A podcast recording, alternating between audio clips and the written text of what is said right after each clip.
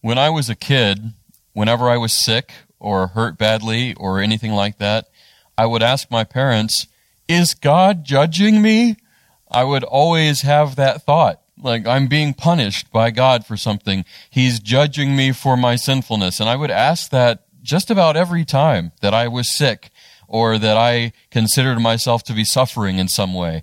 And even when I got older, that stuck with me. And for a long time, I battled with that. I, I thought that every time there was some sort of affliction or difficult circumstances, that I was under divine judgment. And uh, it was a miserable thing for me to go through. And unfortunately, uh, that's what a lot of people still go through. A lot of Christians, they uh, have a hard time separating that thinking from themselves. And right now, especially with all that's going on with COVID 19, that's one of the questions that honestly isn't a bad question to ask. Is any of this or is all of this uh, in any way related to uh, God drawing his people toward repentance? That's a good way of looking at it. And uh, that's a question that I think a lot of people are asking right now. We talked last week about the fact that this crisis, like many others, causes questions to come into our minds. And we, we do sometimes need to take a step back and say, okay, where could this be coming from? What might be the source of this situation and these circumstances? And that question, is this related to sin? Is this God um, acting uh, in relation to our sin? Is this Him driving us toward some specific repentance, uh, that may be a question to consider. And as we look at Job again this week, uh, that's certainly a question that his friends felt the need to answer for him, whether or not he even asked it, which he really didn't. Um, but they felt that that should be asked, and they felt that they had the answer for him. They knew what all this was about, and they felt that it was absolutely tied to his own sinfulness.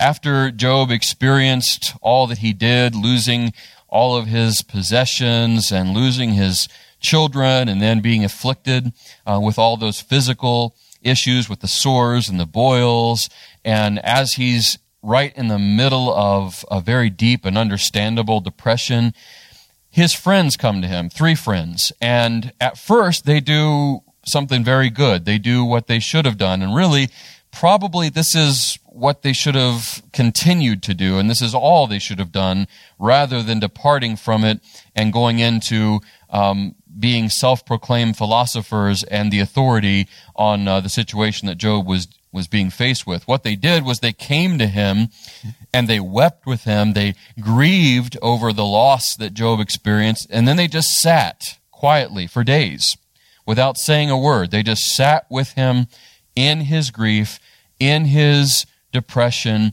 and they were just there. They were just there for him. And in that sense, they showed themselves to truly be his friends.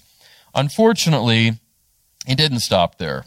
And these three friends share their ideas of why all this happened to Job. Job did speak finally, and he said, "You know what? I wish I, w- I wasn't even born. I, I, I mourn the day of my birth. I, I think that God made a mistake and he should have never even let me see life. Uh, it would have been better if I had just been miscarried. And he just kind of went through this speech of, of how it would have been so much better for him and everyone else if he had just never even been born and that his life was a tragic mistake. And he just goes on with that kind of uh, line of thinking. And then his friends chime in. And so we're going to pick up in Job chapter 4 uh, verses 6 through 9. And this is the first of three friends. This is Eliphaz. Eliphaz. And he says this Isn't your piety your confidence, and the integrity of your life your hope? Consider who has perished when he was innocent? Where have the honest been destroyed? In my experience, those who plow injustice and those who sow trouble reap the same they perish at a single blast from God and come to an end by the breath of his nostrils. In other words, what he was saying in subtle ways was, Job, I think that you need to take a hard look at yourself because uh, the the people who maintain integrity, the people who are innocent truly, they never see hardship. They never see disaster. They don't see affliction. Bad things don't happen to good people, Job. You heard that before, right? That's really what he was saying here. Job, there must be something at work in your life that brought all this about because those who are truly righteous, those who are truly innocent, they don't see what you are seeing. The circumstances you're under, they don't get under. So there's, there's something wrong here with you. You need to think about that. Then, after he's done, um, Bildad chimes in. And we see what he has to say to Job in Job chapter 8, verses 1 through 6. Then Bildad the Shuhite replied, how long will you go on saying these things? Because Job did interject and he said, No, you're wrong. I am innocent and I'm going to maintain my integrity. I haven't done anything wrong. I haven't sinned. This is just happening to me. And he says, How long will you go on saying these things? Bildad says that to Job. Your words are a blast of wind. Does God pervert justice? Does the Almighty pervert what is right? Then he gives a real zinger to Job. I mean, he just drops a, a bomb on him that's crazy. Look, look what he says. Since your children sinned against him, he gave them over to their rebellion. Really? Really, Bildad? I mean, here's this man hurting, grieving, a broken heart from the loss of his children, and he brings his kids into it and he says, you know what? It's their fault. The reason they're gone, the reason what happened to them happened is it was a, a divine retribution for their unrighteousness. They got what they deserved, is really what he was saying. Wow. Thanks for that, Bildad. I really feel so much better, right? And then he goes on. Verse 5. He says, But if you earnestly seek God, implying he had not been up to this point, if you earnestly seek God and ask the Almighty for mercy, if you are pure and upright, then He will move even now on your behalf and restore the home where your righteousness dwells. And then Zophar comes on the scene. Job chapter 11 verses 14 through 17 is what we're going to look at. Job 11, 14. If there is iniquity in your hand, remove it and don't allow injustice to dwell in your tents. Again, implying that that's exactly what uh, was true of Job, that there was iniquity in his hand and in his life. Verse 15, then you will hold your head high, free from fault. You will be firmly established and unafraid. For you will forget your suffering recalling it only as water that has flowed by. Your life will be brighter than noonday. Its darkness will be like the morning. So, Job, just stop being wicked and all your problems will go away. You won't even remember all this suffering. You might feel like it's going to be with you and you're going to never forget what you've gone through, but that's not true. Just start being righteous, Job, and all that will fade away. And Three times Job and his friends go back and forth where Job holds on to his integrity, he holds on to his righteousness, and he starts getting really annoyed and really frustrated, and, and he starts saying, No, I'm not to blame. Um, this is just God treating me unfairly. This is God deciding that uh, He's no longer going to be just with me. And man, I just wish I could take Him to court and plead my case, and my innocence would be shown, and I'd be absolved of all this that you guys are saying. And at one point, about halfway through the conversations in chapter 16, Job says, You are all miserable comforters. He says, if the, if the tables were turned and you came to me in my time of need, I would actually give you something good. I would actually be there for you. I would speak comfort. I would try to encourage you. I wouldn't try to point out all the ways you're wrong and that you're just getting what you deserved. And apparently, God agreed because later at the end of the book, he really puts them in their place and he rebukes their absolute pitiful performance as Job's counselors, which was absolutely right. I mean, they just really did a, a very poor, poor job of trying to be comfort to him. And just by way of a side note for all of us, be careful how you counsel be careful how you counsel. We're all counselors to some extent. You know, we all have people in our lives and around our lives that at some point are going to come to us for some encouragement, for comfort, for counsel, and we're going to need to come to them. It's reciprocal. Uh, God has placed people in our lives, and He's placed you in other people's lives for that purpose. And so when those times come, uh, we just need to be very careful how we go about seeking to comfort those people. Um, we need to be careful in what we say and in how we say it. Uh, we need to be careful and intentional about saying things in an absolute way when maybe we shouldn't. You know, there's there's times of of speaking the truth in absolutes, and that needs to happen. Uh, and even then, we need to make sure we speak that truth in love and in grace. And there are times where uh, we might be saying something that's truly our opinion, and maybe it's not absolutely what um, God would have us to say or for us to establish as, as definite truth. So we need to be discerning. We need to always come back to God's Word. That's where the truth is always found. Uh, that needs to be our anchor. And whenever we counsel, whenever we seek to be a comfort, uh, make sure to go back to His Word. That's the objective standard. I just want to encourage all of you in that. And that's not something that's true for just professional or licensed counselors or someone like me as a pastor. That's true for all of us. And with this whole line of discussion and dialogue with Job and his friends and the question that they again felt called to answer for him uh, in relation to why is he suffering? Well, it must be his sin and it must be God's judgment on sin. Suffering can be tied to sin, absolutely adversity certainly can be a divine instrument used to bring about repentance. I don't want you to misunderstand what I'm saying here this morning.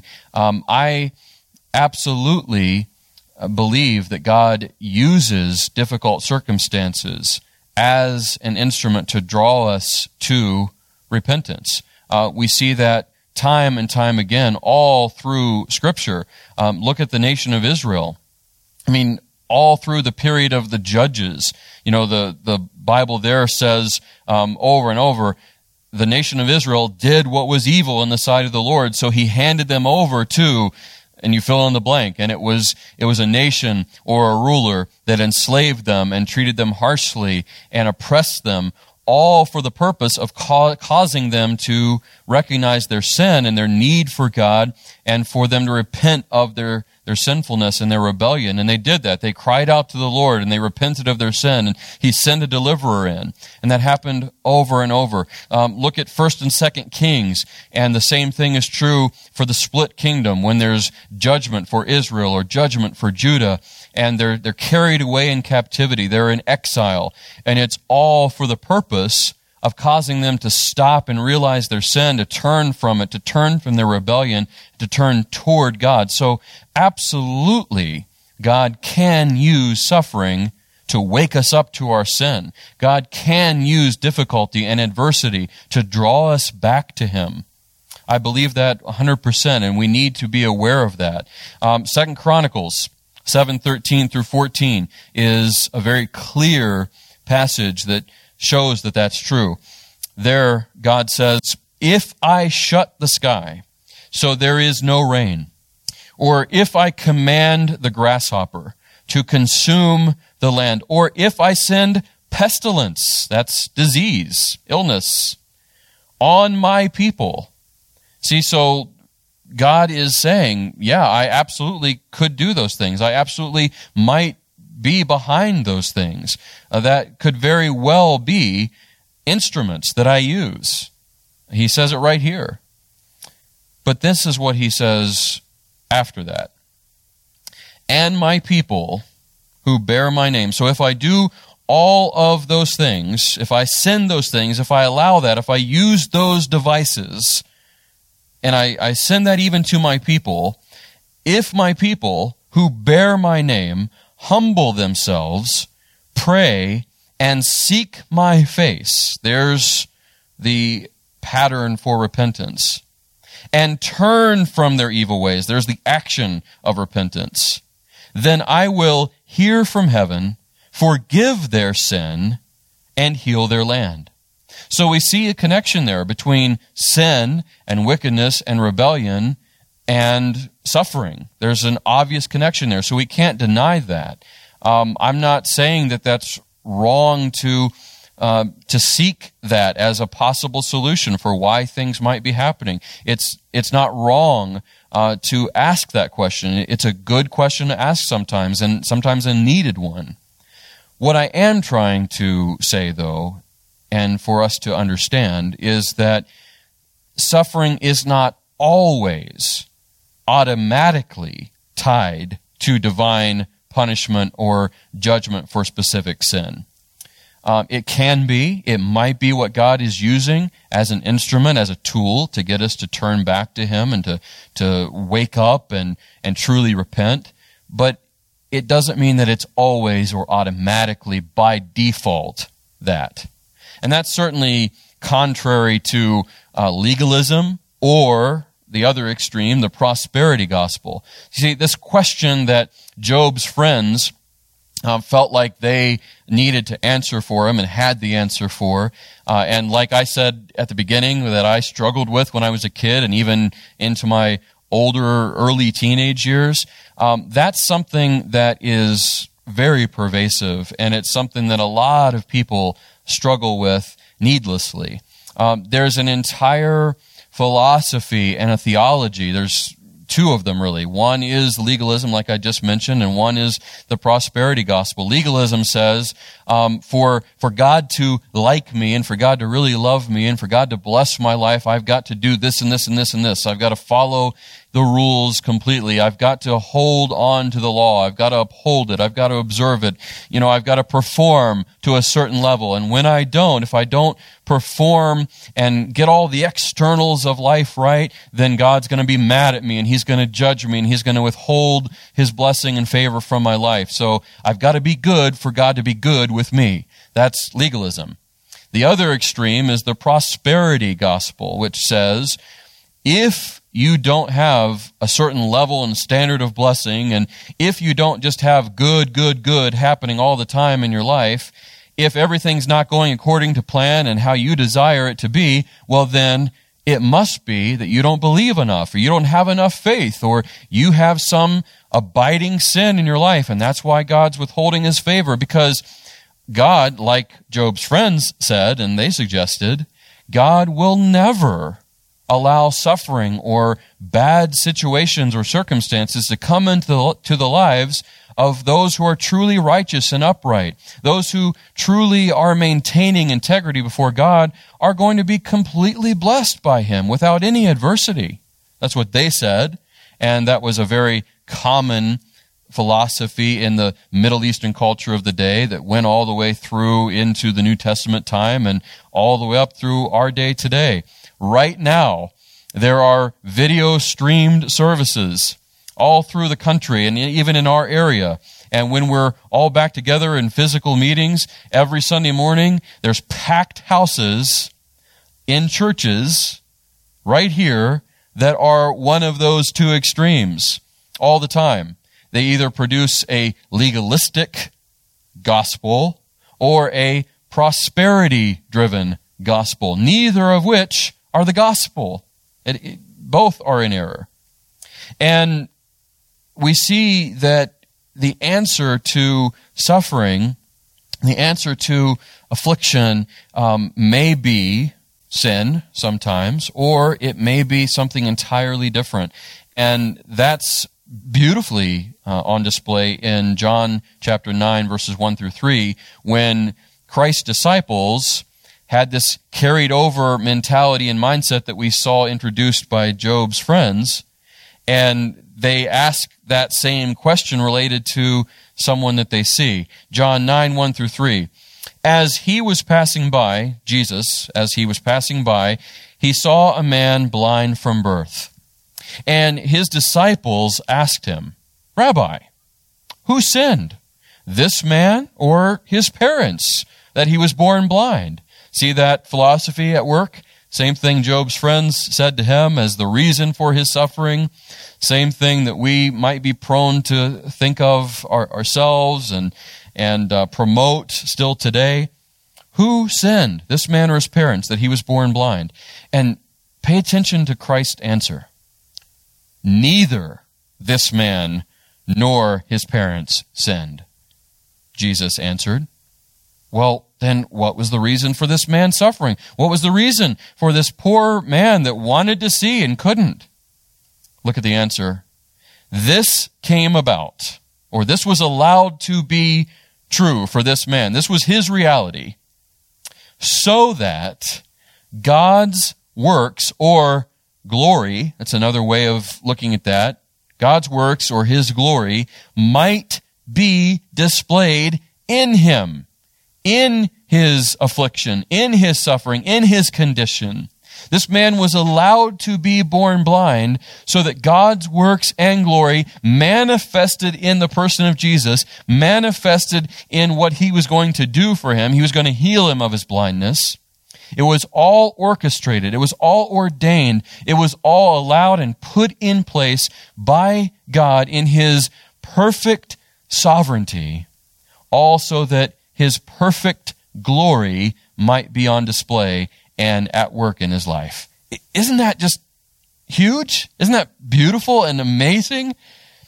So sometimes the suffering that God allows to come into our lives may be used for uh, our wake up call to draw us back to Him, or it may very well be used just for His own glory and His own purposes to to put his glory and goodness on display. Another example would be Lazarus's death. Um, when Jesus heard about uh, him being sick, you know, and the, the needing, him needing to come, and Jesus delayed on purpose, and he said to his disciples, this sickness, Lazarus' sickness, will not end in death, but it will be for the glory of God. It is for the glory of God because Jesus was going to go and actually bring him back from the dead.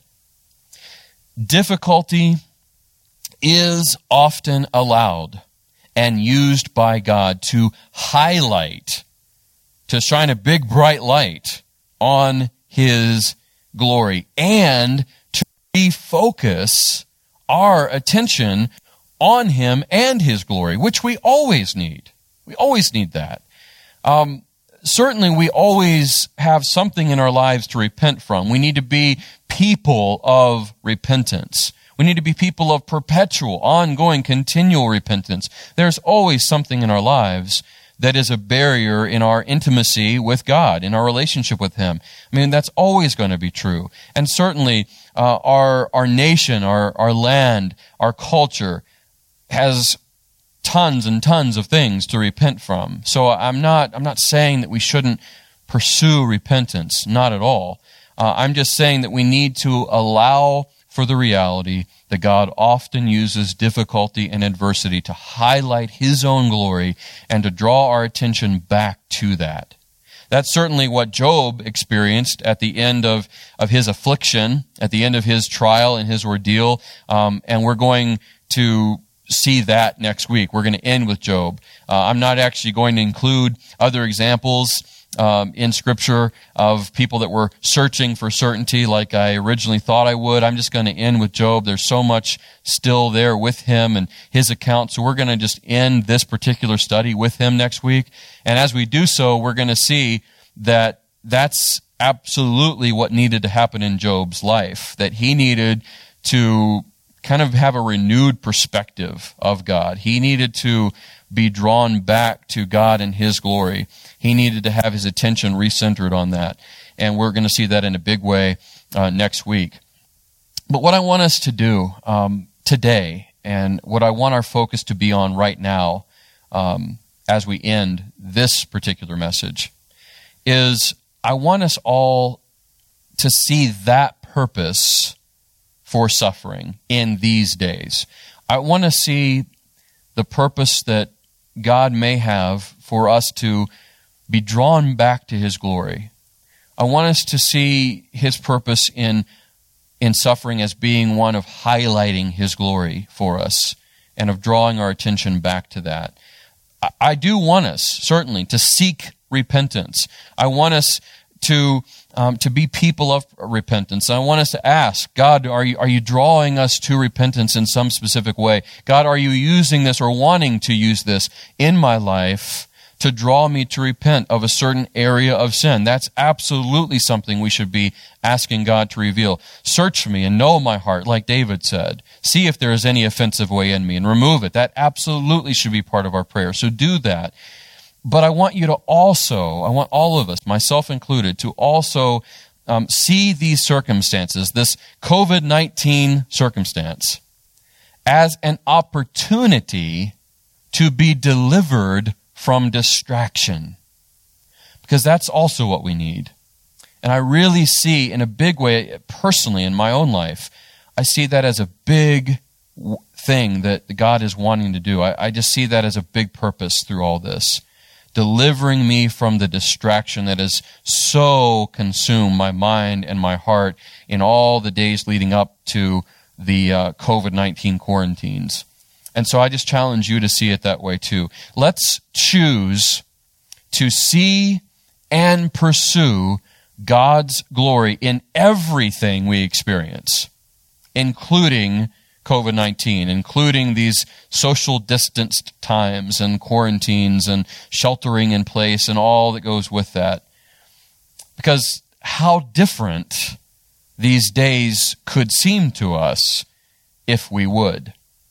And we certainly do need a clean heart. We certainly need clean hands. We certainly need to be a generation that seeks God in all we do, that pursues His righteousness. And that's what the world needs us to be. And that's what God certainly desires us to be. And repentance is a huge part of that. But another huge part of what He wants is for us to see His glory above everything, through everything, the good and the bad. So let's be people who pursue both. Father, I ask that you would work by your Spirit in our lives to be people that are willing to ask the hard, uncomfortable, but needed question Is there sin, unconfessed, undealt with sin in my life that you are using suffering or difficult circumstances to draw my attention to, to make me aware of, to lead me to repent from. Help us to all be willing to, to entertain that thought, that possibility. Help us to be people that pursue repentance. But Father, please help us also to understand that every difficulty that we encounter, every um, unfortunate or undesired circumstance does not automatically mean that there is some sin in our life that uh, that you are judging or that you are bringing to our attention. It may very well be that you want us to focus a little bit more or a lot more on just how good you are in everything. That above difficult days, your glory is seen. And maybe you're just wanting to highlight your glory more in our lives. So, whatever the case may be, uh, help us to be people that are open to your work and to your leading and what you want us to see and remember and what you want us to um, be drawn to. I pray that we would be people of both people of repentance and people that pursue your holiness, that see it and are drawn to it and draw others to it. And Father, for us to draw other people to your holiness and to your glory and to all that you are, uh, we do need to be people of purity. We need to be people of clean hearts, of clean hands. May we be a generation of people that seek your face in all things, that see your goodness in all things. May you work in our lives this day and every day going forward to that end all in accordance with your will and your perfect purpose and in any and every way you desire to work. May it be done in us, I pray. In Jesus' name.